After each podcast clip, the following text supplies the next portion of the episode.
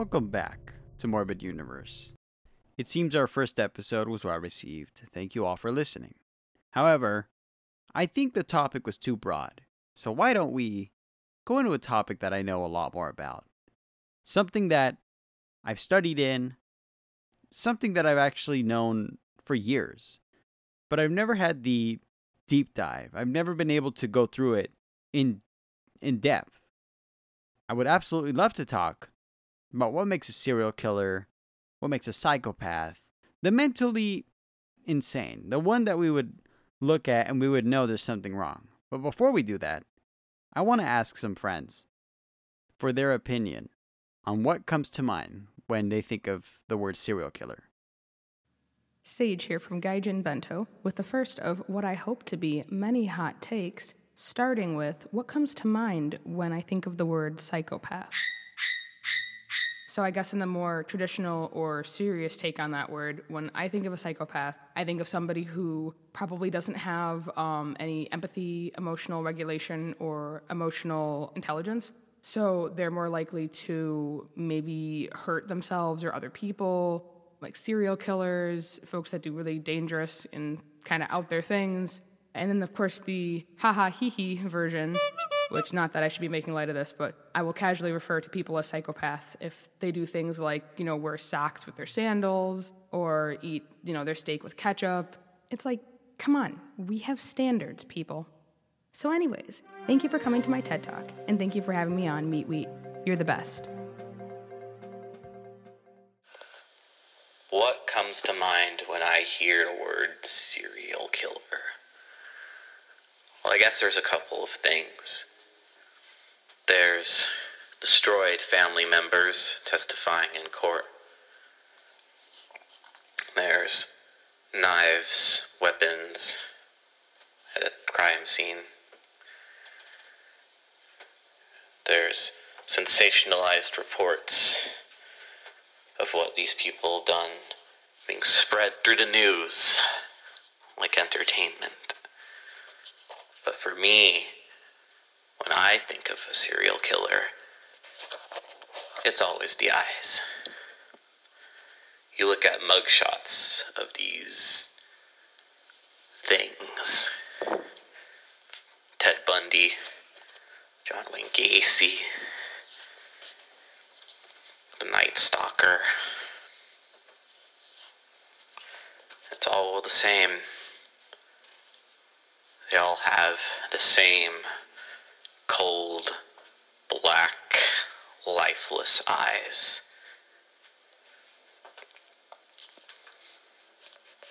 Not the eyes of a person,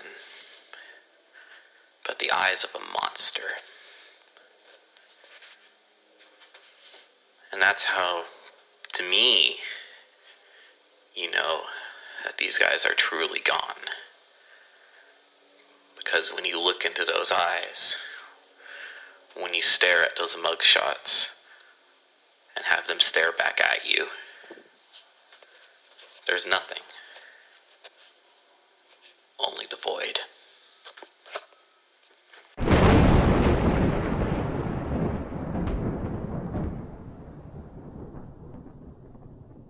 There are spiders in Australia that smell and behave like ants. Some are so convincing that the ants will allow a spider to live permanently as one of them. The spider will then feast upon its new friends, but it won't eat all the ants, or even a significant number. Instead, it extracts resources slowly, sustainably, and over time. These are words from Daniel Jones on explaining what a psychopath is. One that blends into society very well. That's what we're going to talk about this week. Why would I pick such a topic to talk about? Uh, what is it about a psychopath that makes people curious? There's a lot of things. And the thing is, I've noticed that many people get a lot of things, a, a lot of things wrong about psychopaths. In fact, people, here's a, a very direct answer Ted Bundy, you know, serial killers. Are they psychopaths? Yes. Do psychopaths always murder people? The answer is no. In fact, in extreme cases, yes, they are serial killers. But people get this notion incorrect. However, that doesn't mean they're harmless. This is exactly why it's important to discuss this topic. There are 8,045,311,447 people alive today. 1% of the world population is a psychopath. Using the logic that we have here, that is 80,453,114 people. Now, 80 million, above 80 million. That is a massive number of psychopaths. If every single one of them was a serial killer, we would all be doomed. That's exactly why it's important to understand. Psychopaths are not all serial killers. All serial killers are most likely psychopaths. And there's a thing that I wanted to bring up before we go further. Nick got something correct. The eyes. The eyes of a psychopath have been described as gazing into the eyes of a lizard, cold, emotionless. Psychopaths lack empathy. That's the main difference between a psychopath and a normal functioning human being. But how? How do you spot one? What's the difference between a psychopath and someone who's just very charismatic? It is incredibly difficult to understand the difference. However, maybe we can answer some of these questions today.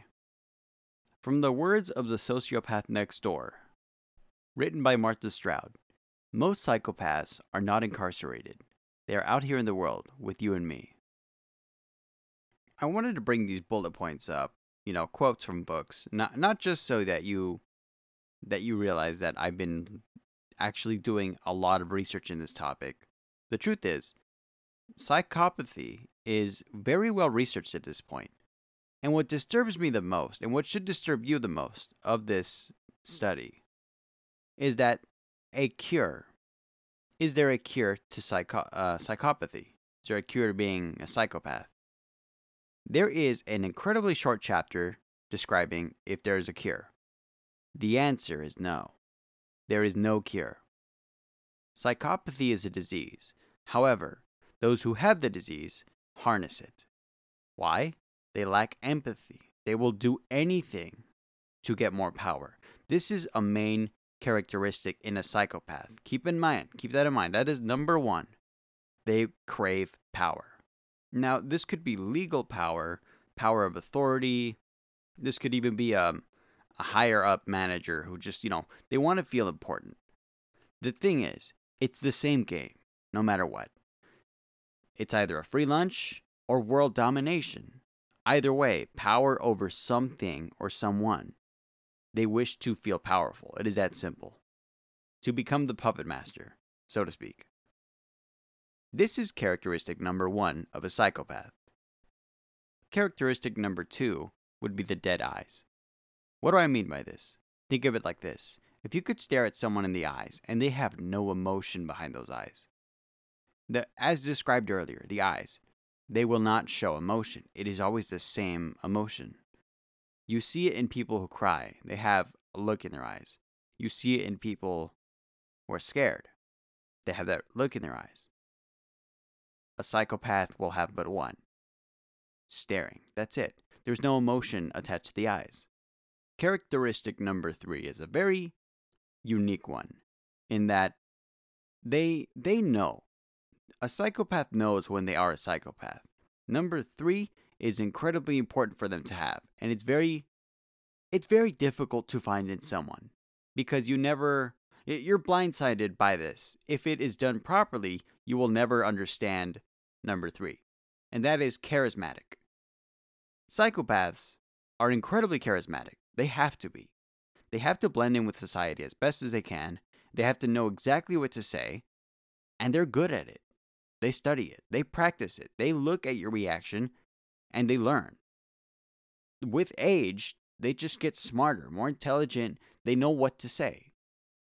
I want to go further into the topic of lacking of empathy. There is far more to it. And to be accurate, I need to give as much detail as possible. That's why these episodes were so long in the making. lacking empathy doesn't just mean that they don't they don't care about others. It is far worse than that. A psychopath is entirely incapable of love. They will view others as obstacles to get more things. They will view pawns. That's how they'll view people. They, they don't view them as, this is my friend. No, they'll view them as, I'm treating you properly in order to get something out of it. And that is the only reason for it. I do not care if you live. I do not care if you die.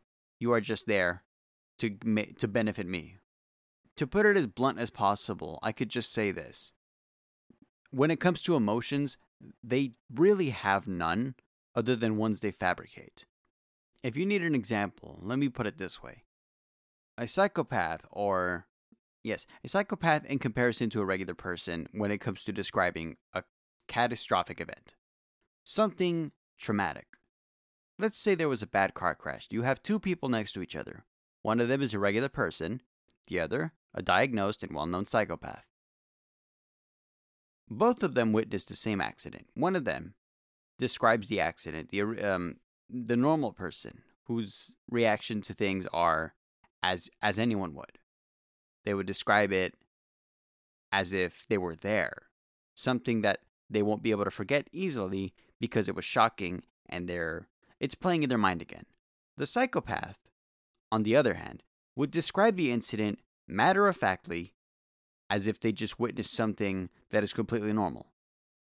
The shocking and stark difference will find many people almost upset with the reaction. There will be people who look at it in surprise. And that's that's a key giveaway. Another term that I would use is calloused, a very calloused reaction.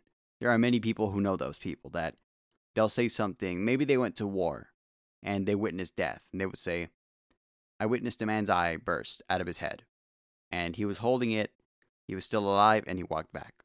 Very bluntly, matter of factly put out there. Not an ounce of warmth in the tone. That's a that's a giveaway right there.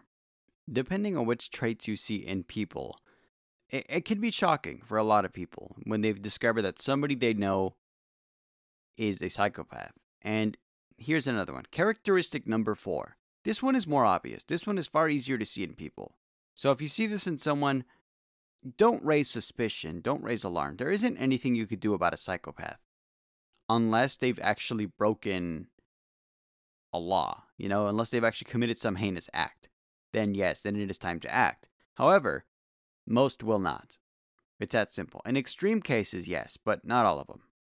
To put it directly, psychopaths live by the pleasure principle. What does that mean? Let me put it this way psychopaths require constant stimuli, they do not like being bored. People with the pleasure principle may find themselves engaging in more rambunctious and more risky behavior. For example, gambling, alcoholism, drug abuse, extreme sports, things that would normally scare other people away. The psychopath craves this because it's the closest thing they feel to anything. It's a unique trait in many people. This is something that is in, it, it's a complete red flag. It's something that if you see someone doing, you understand that there's something there. There's a reason for it. There's a chance that they're a psychopath. But again, only 1% of the population of the world is a psychopath. There's a number of reasons why it is important to know when somebody is a psychopath and why. Number one, as mentioned previously, psychopaths want power over somebody. They want the authority, they want to be able to manipulate whoever they want. However, they're very charismatic about doing so. The difference is, w- with a psychopath and a regular person, they wear a mask of sanity in social situations. It's not always easy to determine who is a psychopath. In fact, it is next to impossible. That's why when when we talk about the percentage, you know, 1%, it might not be that accurate. That number might actually be far less or far more. We don't really know. And in studying psychopaths, I've learned that they're not very good at hiding it. Here's here's the thing. they're good at hiding it if you don't know what to look out for. They leave clues because all human beings are clumsy. Here's the thing charismatic people are also very self important. And this is another key moment. This is another key characteristic of a psychopath. Number five, self importance. This is one of the hardest things for a psychopath to hide. Psychopaths cannot help but feel like they are superior to the rest of the humans around them because they understand that they lack empathy and they can get away with far more. They can manipulate people to hurting others, they can manipulate people to do their bidding. It could be as simple as having someone buy them a free lunch. It's that easy. To them, they have no sympathy, so they feel that a social stigma is removed from their shoulders. Therefore, they are above the common man. The problem is, this is playing in their head, right? So, self importance, which is one of the hardest things to hide. To summarize everything I just said, narcissism. They're very narcissistic. Very, very narcissistic. In determining who and who is not a psychopath, it's important to understand that a majority of the people you meet are sometimes just unusual.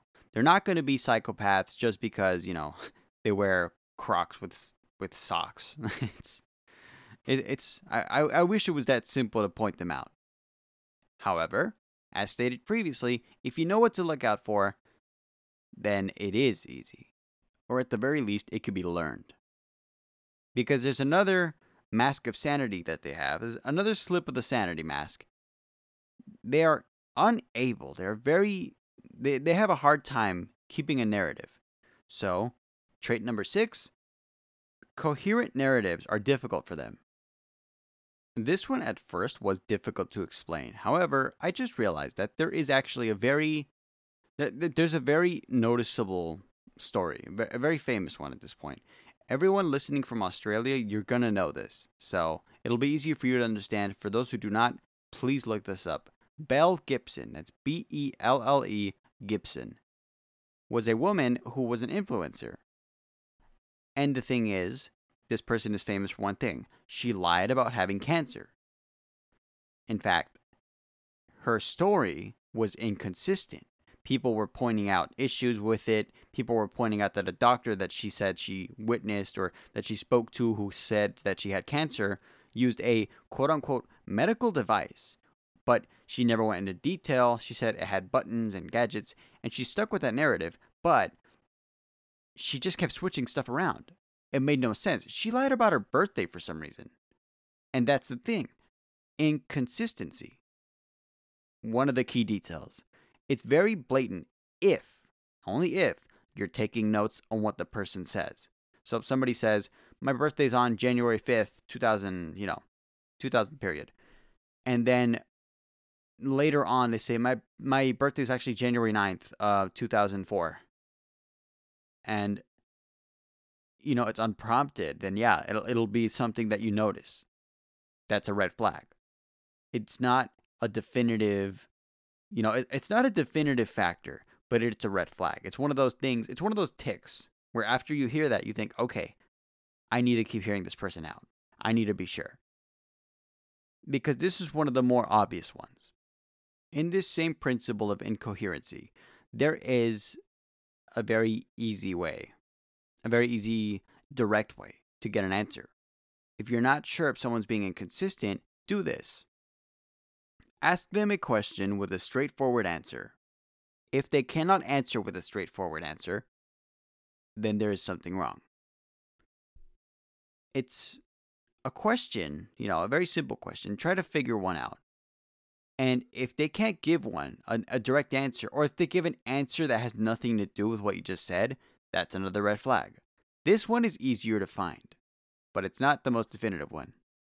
This is why it's important to know your enemy. There are a number of factors that go into making a psychopath, okay? I'm glad that we established that, and I'm glad that I'm giving you ways to figure out how someone is a psychopath. There is a there's a more blatant obvious one.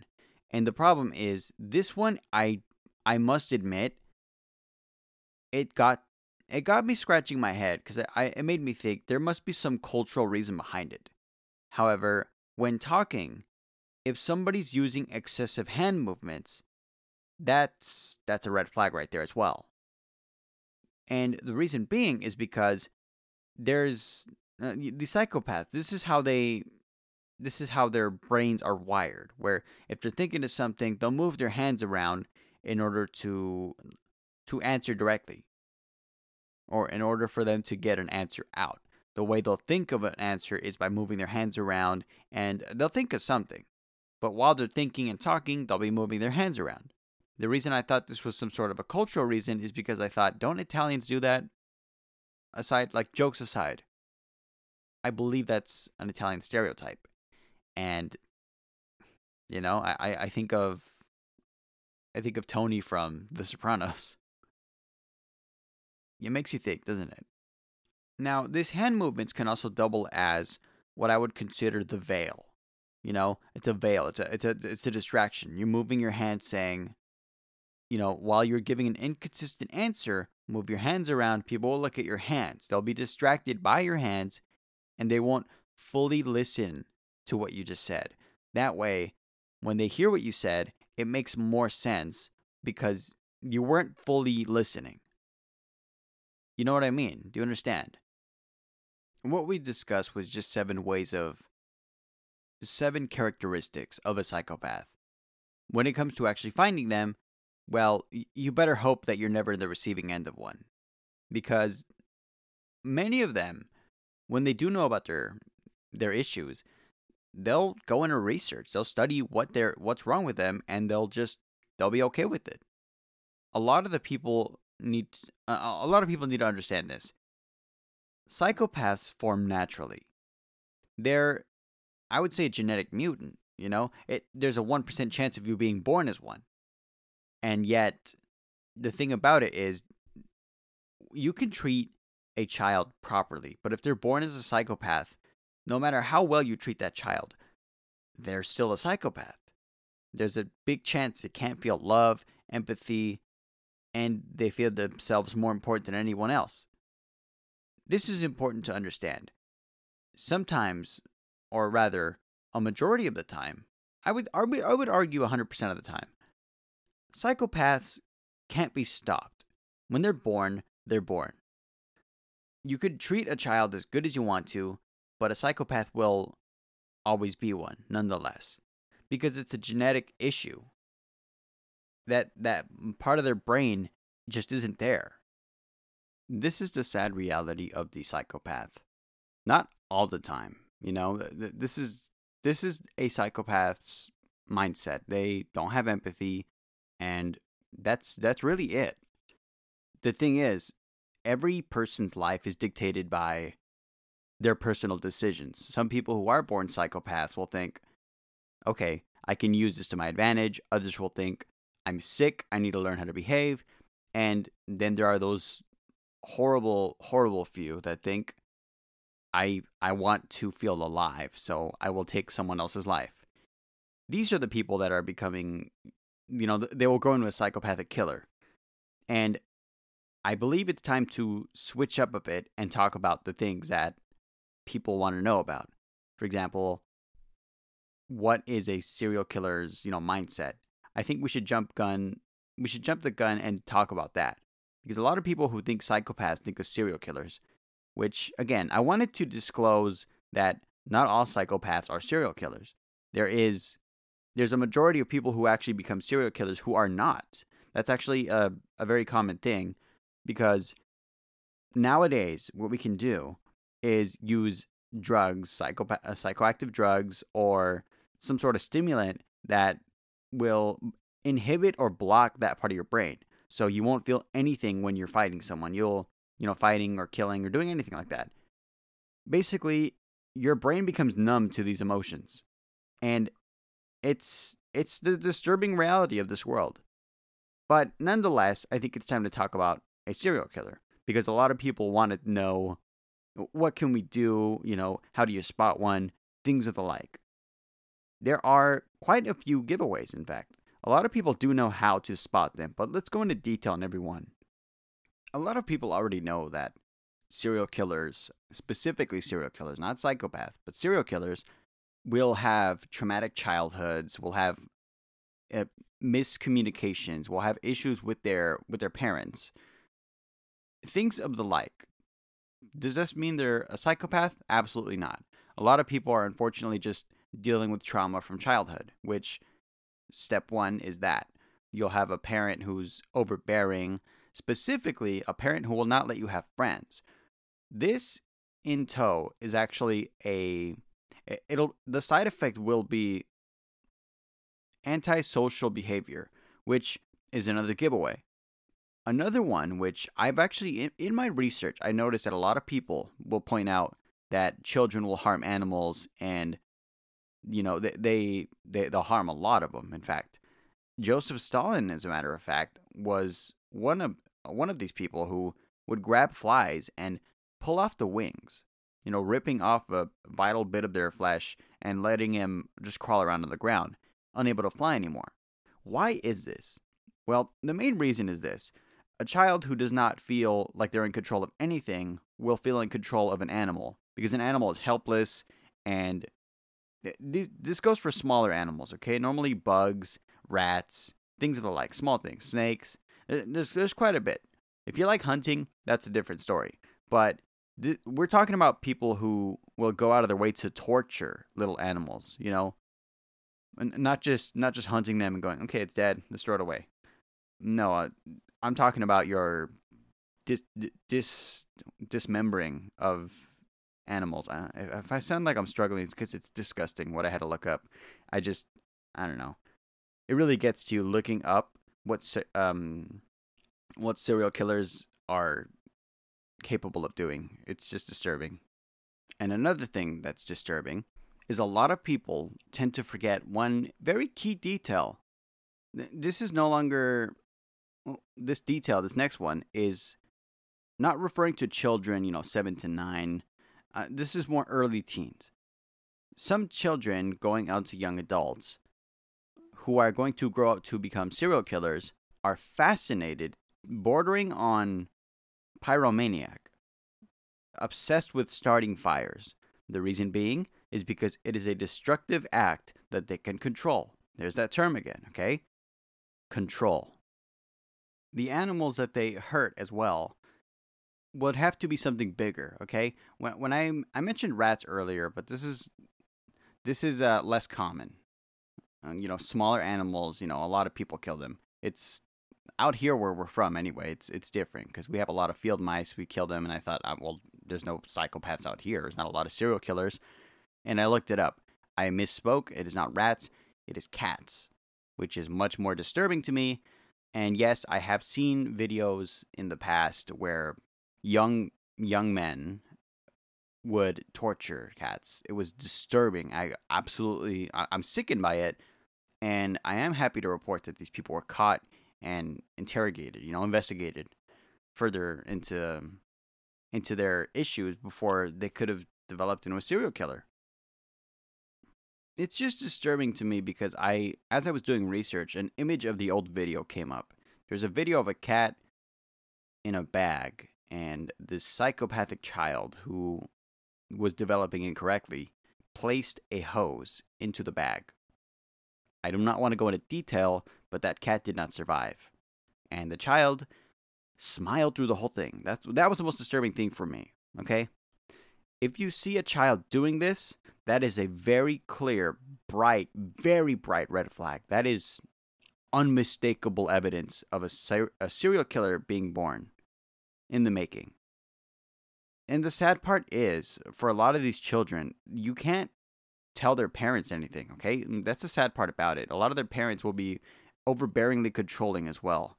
Some of them incredibly religious fundamentalists, but that's something I don't want to I don't want to discuss let's let, let's let's rewind a bit. Let's discuss what we've discussed so far in terms of bullet points. So you have so you have a guide here. You've got a guide and you know, you could write it down or you could just memorize it. So, when it comes to serial killers, number 1, antisocial behavior. This is a trait of theirs. Number 2, arson. Okay? you're with me so far? Number 3, torturing animals. Number 4 is a troubled family history.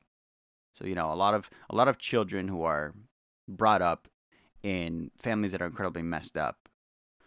And alongside family histories, you know, troubled family history specifically, we want to mention child abuse. It does fall in that category because a lot of children were beat, but a lot of them, a lot of these uh, that grew up to be serial killers would be beat excessively for things that they didn't even do or their parents were just really really you know drunk and they were just hitting their kids it's a very sad reality of this world that children who need a nurturing father and a mother who need the, the love the warmth of a, of a family don't get that. They won't get it.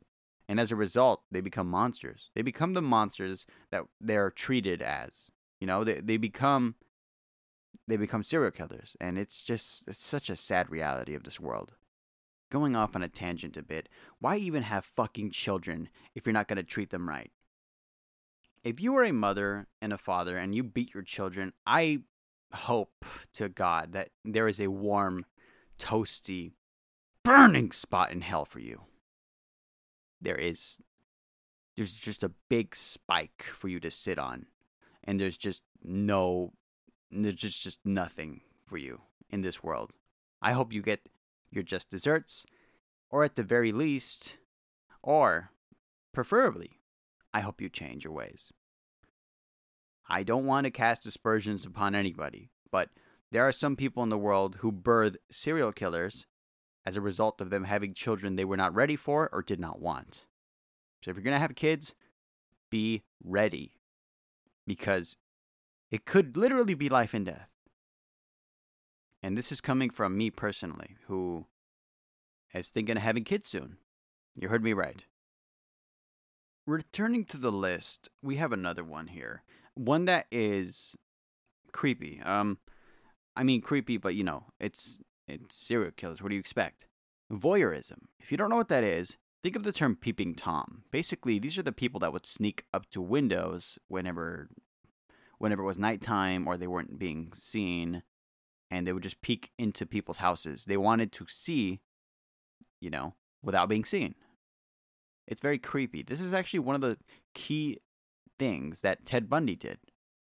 That would be uh, number five on the list. Number six would be substance abuse. Serial killers tend to abuse substances. We already know of Jeffrey Dahmer abusing alcohol, becoming an alcoholic in high school. That's absurd, right? And another reason for the uh, another reason for it being unusual is because he was such an alcoholic that it actually kicked him out of a lot of you know, it kicked him out of high school, the military, some of his jobs. It was it was a bit much. If you guys seen the documentary, you know what you're talking about. A lot of people watch that show on Netflix, so they have a general idea of how bad he was when it comes to drinking. What disturbs me though, okay, aside from everything we were talking about, I knew somebody like that. So I'm just waiting for the end result. When I was in high school, I knew somebody who was just like that. In fact, they showed me how they did it. They had mixed drinks. So they had a crap ton, just an absolute shit ton of vodka in a Powerade bottle, and they would drink that in high school, like in the middle of class. They would be drunk throughout the day. So there is a chance that I bump shoulders with a future serial killer. In fact, it's been years now. He might actually he might actually be one.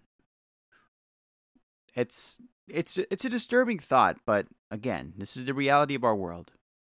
Another key feature: serial killers are usually very smart. In fact, Edmund Kemper was actually almost a genius with his IQ of what was it, 136. Almost there, a brilliant man.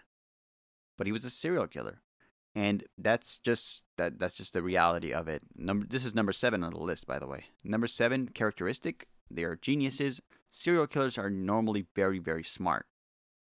I just you know i wish they would use that intelligence for something else. Number eight which is probably one of the biggest red flags for a serial killer. Biggest like by biggest i don't mean that it's oh it's such a bad thing. By biggest i mean it's the most obvious as in if you see someone with this trait, keep an eye on them. They can't keep a job. Number eight on this list is they cannot keep a job. And there's a number of reasons for it. Number one is actually that they're actually quite lazy when at work. They just don't want to be at work. Number two is they're usually focused on their next victim, which Jeffrey Dahmer is actually famous for that because while he was supposed to be at work, he'd scope out other people.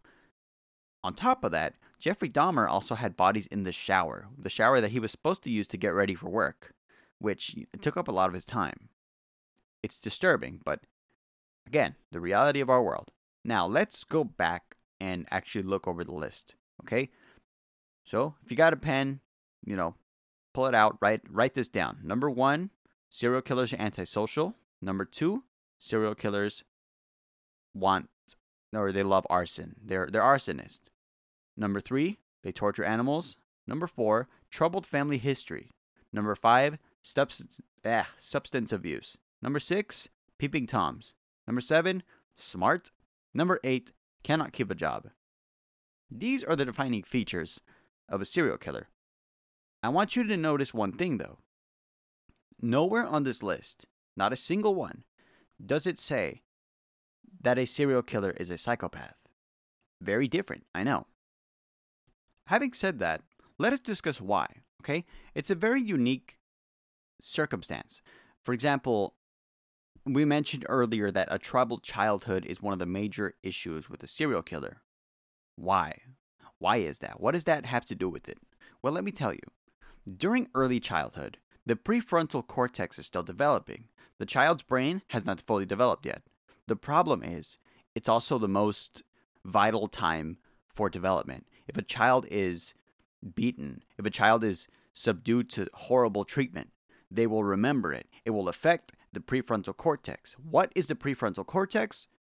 It is this it is the part of the brain that allows us to feel empathy. Are you understanding now? So, by proxy, this child who was born perfectly healthy but was raised improperly becomes a psychopath because of circumstance. Many serial killers are psychopaths, remember that, but it's not the other way around. In fact, some serial killers will have remorse for what they've done, but they've done it anyway. Why? Why is that? Well, there's one more key feature that separates the psychopath from the serial killer. We must discuss it if or if if only to understand the final key difference. And that is humans are wired. We are wired to be what's the term? We are wired to snap. This is a biological part of our brain where if we are pushed enough, if we're pushed to the limit, we will snap, we will act, and then we will blindly go into a rage. This is actually a number of, this is very common. Let me bring up some statistics. The number is significantly higher than I expected. I had done some research on this earlier, and again, it's it's disturbing. So sometimes I have to take a break. But the truth is, half of people who are killed, half of people who are murdered specifically, it's not by a serial killer, but it's by a romantic partner, out of jealousy. So fifty percent of these murders are not a serial killer. They're not even a criminal. It's someone you know and love, who again, blind jealousy or a fit of rage that was brought on by some misfired wires in their brain. It's disturbing. There's this thing, right, where men and women will they'll be jealous of their partner and that will cause them to do some evil stuff. You know, they'll they'll tell them you know, they'll, they'll kill them basically. Okay, but this brings up another another okay platform which is more realistic when it comes to murder when it comes to people dying, you know, by the hands of their lovers, there's a thing that people need to understand. There are signs that are blatantly obvious. Number one, if your partner, this is for women and men, okay? If your partner is telling you how to dress, that is a that is a telltale sign that you need to get out of the relationship immediately. It's a way of control. Remember that term, control. What did, what did we mention earlier? That psychopaths want control, Serial killers want control. All of a sudden, your partner wants to control you. Interesting, right? This is actually a side effect of jealousy because they're looking at you thinking, well, I don't want people to see you like that. But they're controlling you. Do you understand now? Okay. Number two, they'll be asking you to not go out with friends. Period. They want to remove the the social aspect of you as a person. Which think of it this way: what did we mention that psychopaths earlier do? That what they go through. I meant serial killers. Ser- See, you get these things messed up. You get these things mixed up because they're incredibly similar. But I meant serial killers. Serial killers have this this similar thing happen to them when their parents when their parents tell them they can't have friends. There is a lot of correlations. You see, there's a pattern here, okay? With both psychopaths, serial killers, and now the jealous, you know, the jealous boyfriend, girlfriend, even husband and wife at some point, or husband and husband, you know? But it's these are very common.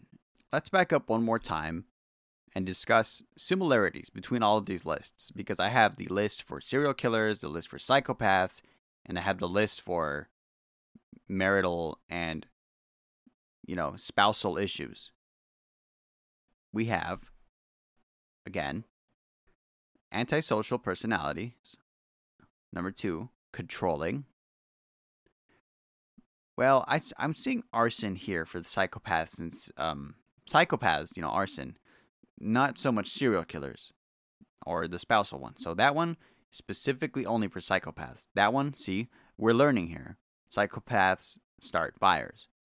That's the key difference between a psychopath, a serial killer, and a, a really angry spouse.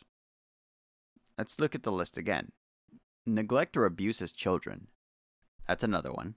Psychopaths and serial killers. Can it be attributed to an angry uh, um, an angry spouse? It can or it cannot be. It really depends. The importance here is the prefrontal cortex. You know, mental health, basically. That's pretty much it. You see, the similarities are minute. When it comes to all three of them, it's very different, right? Because they're not all similar. They all have very unique traits, and quite frankly, they're all very different, but every single one of these will harm you.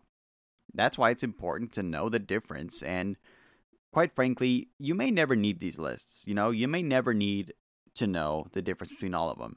But at the same time, every single one of them offers their own subtlety, their own nuances, and quite frankly, their own risks. And it's it's important for us to know the difference between a serial killer, a psychopath, and an abusive spouse. Mainly because there's, you know, you, you want to stay alive, you know, put it, putting it bluntly. A psychopath maybe someone you interact with professionally, okay? Especially if you work in a higher end job. And I'm not saying, know, I'm not suggesting anything, but a majority of people who are psychopaths tend to work in office, as in political power. Why? Because it's very fitting, you know? It's very fitting that they work a job where they, they have a lot of power over people's lives, which is something they wanted.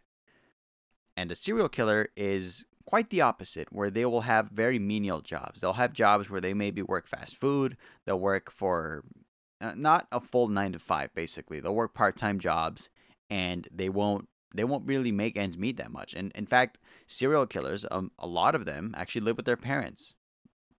Again, mentioning Jeffrey Dahmer, you saw in the you saw in the documentary he lived with his grandma and his mom and dad. You know, it's it's just rather than making ends meet, they they have their own goals, you know? They're already dealing with a lot of traumas from the past, a lot of substance abuses, and they're scoping out their next victims. But at the same time, these are I, I'm not sure what the correlation is, but for some reason these serial killers are all geniuses. It's never explained why. You know? What in this this is one thing that I've been looking at, researching as well as I can and it is very difficult to understand. This is one thing I cannot answer. Why are they smart? I don't know. It it might be a it may be a byproduct of their prefrontal cortex not working properly. I don't know. But I know one thing. A lot more research has to be done, and a lot more will be done. And now we come to the the moment of truth. The reason that this episode took so long is because, in order for me to talk about the last part, I had to face my fears. I have a crippling fear of developing schizophrenia. And the reason being is because I've been to an insane an, ins- an insane asylum once. Sorry, I didn't mean to stutter so much. I'm just on edge. I've seen the worst. I, I've seen people completely become hollow husks, unable to understand where they're at, what they're doing, how old they are, what their name is, what gender they are, what planet we're on. Understanding is no longer a thing for them. The term understanding, or even understanding in general. There is another. We have psychopaths. Okay, we understand that now. A little better, anyway. We have serial killers, so we understand a bit more. Spousal issues, we didn't touch on it too much, but we'll talk about more. We'll talk about it more later because it's the biggest killer, but at the same time, what it is is it's not serial killers, it's individual killers. As in, they'll kill one person and then they'll go to jail. That's it. The final one is terrifying to me. Not because I can't comprehend it, but because I've seen it. I have personally seen people with schizophrenia and delusions, people who swear that they hear voices. This is this is the most minute, okay? Most people who have schizophrenia will seek help. A lot of them will. For those unfortunate few who have not, they will get to a point where they start to hear voices and delusions. In fact, there was a, a famous case of a person who, terrifyingly enough, thought he was being spoken to by God to kill certain people or the world would end. Doesn't make any sense to someone with sound of mind, right? Well, imagine a reality where your brain is so fried, your brain is so eaten away at, that this is completely normal to you and you don't question it without a second thought. You just plunge your hand into somebody's heart and pull it out. That is terrifying. That's not only terrifying, it's real. It's happened. It's scary to me, okay? And I'm not just I'm I'm recording in the middle of the day because I was scared to do it at night. But I still remember the the, the asylum. This is a place where the criminally insane would go. I almost worked here, but instead I had to go through and actually see them, right? Actually interact with these people. It wasn't easy. I did it. I did not get the job. I'm glad I didn't because I feel like I would have lost my sanity working there. But I, I saw it. I saw these people and I understood a bit more. What's there to understand? There is nothing you can do about it. That is the scariest thing about it for me. With most with most things in life, if you can't do anything about it, it's a big whoop. If you can do something about it, you do it. In this specific case, you can't do anything about it other than run. That is the biggest fear of mine, okay? Because I know a lot of people who I can outrun, great for me, but I don't want to outrun them, okay? When it comes to someone who's a paranoid schizophrenic who will seek, you know, who will seek to do harm, in their minds, they have already decided you are next. That is fucking scary. Now, there is one thing that we mentioned earlier. Schizophrenia, right? The the disease paranoid schizophrenia specifically may go undiagnosed in some people. And we mentioned that serial killers, not all of them are psychopaths. Some of them have paranoid schizophrenia. These are the ones that cannot be reasoned with. You can't determine you, you can easily see that they do have something wrong with them, okay? But these are the, the the cream of the crop. These are the most terrifying. Because you never know what they're thinking, what their rationale is for it. But how can you really rationalize murder? You can't really. The taking of another life, you're taking literally everything from them, everything they could ever be opportunity, life, love, anything, you know? And the schizophrenic murderers, which, let me remind you, it is less than 1%, less than less than 1%. It is a tiny, minute amount. I couldn't even find the number in my research because it is, whenever they're diagnosed, they're getting help. That's the important thing about it. But most of the time, it'll it'll be undiagnosed. And sometimes when it is diagnosed, it's when they're already in a prison and it's too late. So what can you do? I'm sorry to say, maybe all you can do is make sure your lock your doors your your doors at home are locked. I don't know why I said it like that. You, you know, I do know why I said it like that because this this topic scares me. Okay, eh, maybe it's different when you've actually dealt with people like that. Anyway, make sure your doors are locked when you leave the house. Check for unusual activity around your neighborhood. And if someone you know and love is suddenly behaving differently, if maybe they're disappearing for long periods of time, there could be something there. You never know. And you never truly know what someone's intentions are, you know? I am very glad that we were able to discuss the psychopath, the serial killer, and the variety of others. But the truth is, we have yet to scratch the surface. We haven't even gone to the religious fundamentalists, the ones who believe they're doing stuff for a higher power. Men and women have always been at each other's throats, trying to kill each other constantly.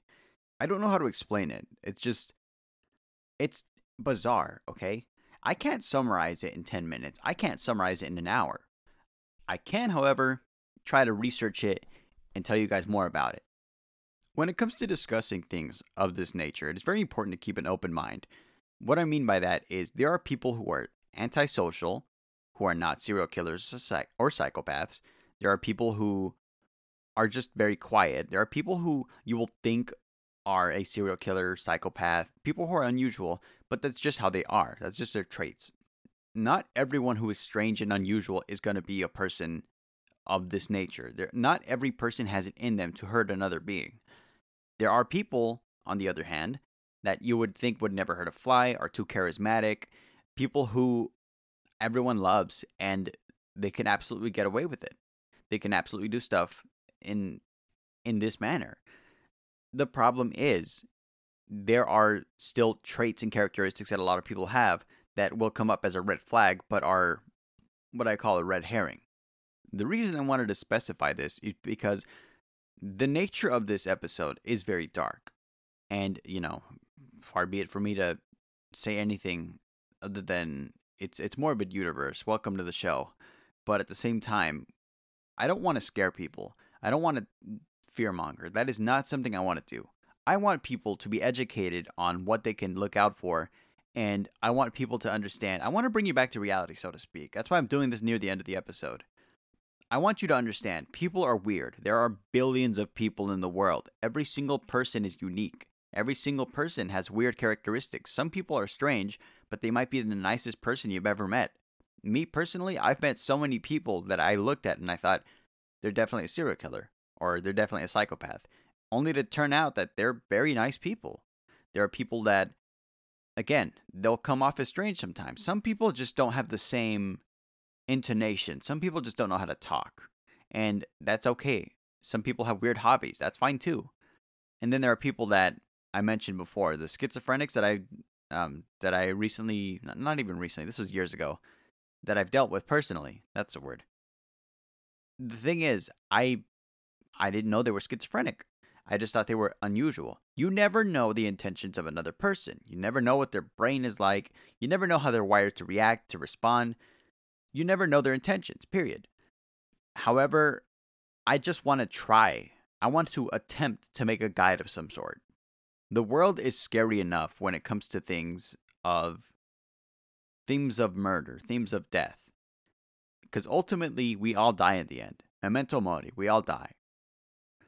And that, that that's the problem there is that you shouldn't live your life fearing death. It will come.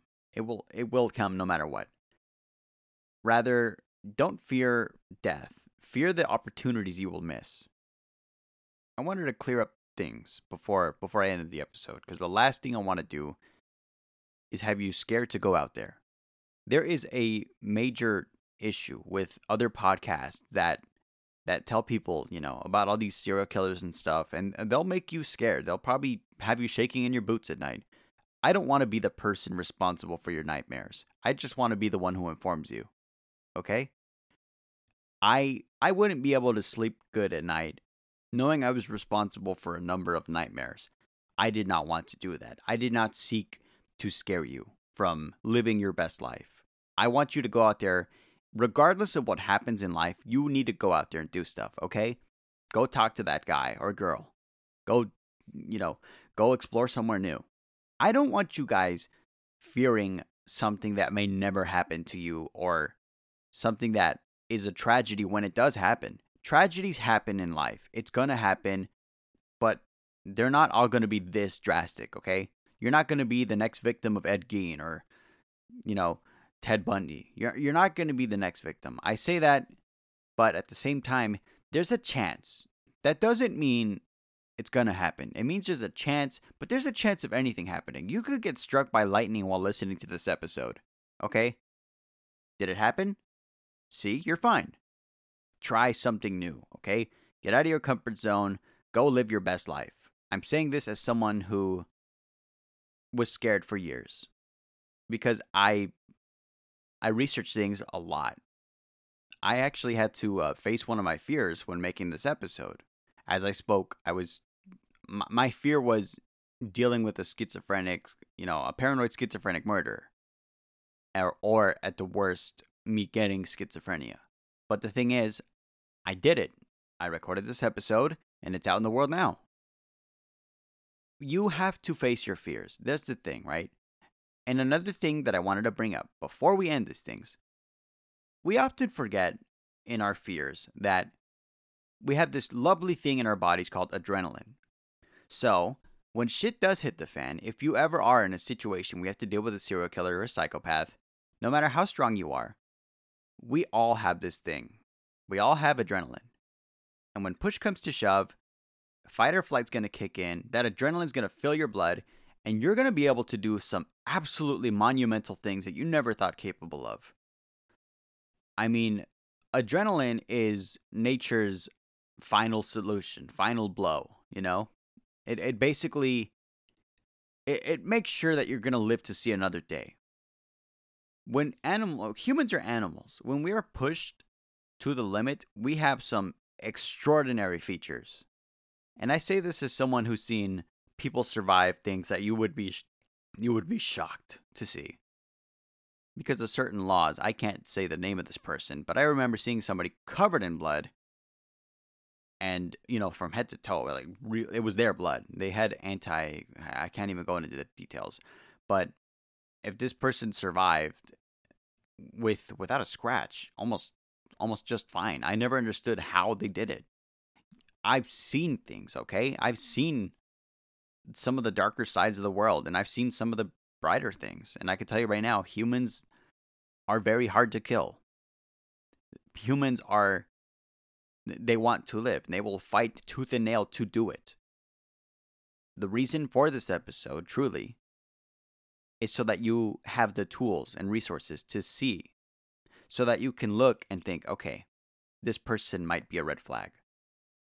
If that helps, if this helps even one person, I will be happy. If this taught you something new, I will be happy it actually taught me some new stuff because I had to go and research things that I haven't learned in a while. Because, you know, I went to school for some of these things. That's going to do it for this episode of Morbid Universe. We will return to this topic. Why? Because there's quite a lot to learn. I couldn't cover half of it in this episode. We, we can absolutely go back. We can look more into things. We can even prevent, you know, we can try and prevent you from being the next victim of somebody. You want to know why? Because I care. All right. I'll see you all when I see you all next. Don't know when that's going to be. But I guarantee you that it's going to be much sooner than this episode because admittedly, I've been very busy with quite a bit. In fact, I was just hit by a hurricane. Didn't feel it as much as I thought it as much as I thought it would. However, it still hit. I can now brag about a hurricane hitting my house and me surviving it. Anyway, stay safe and be vigilant, but don't be paranoid. Don't scare yourself into a locked room and stay there. Get out there and live life. Goodbye.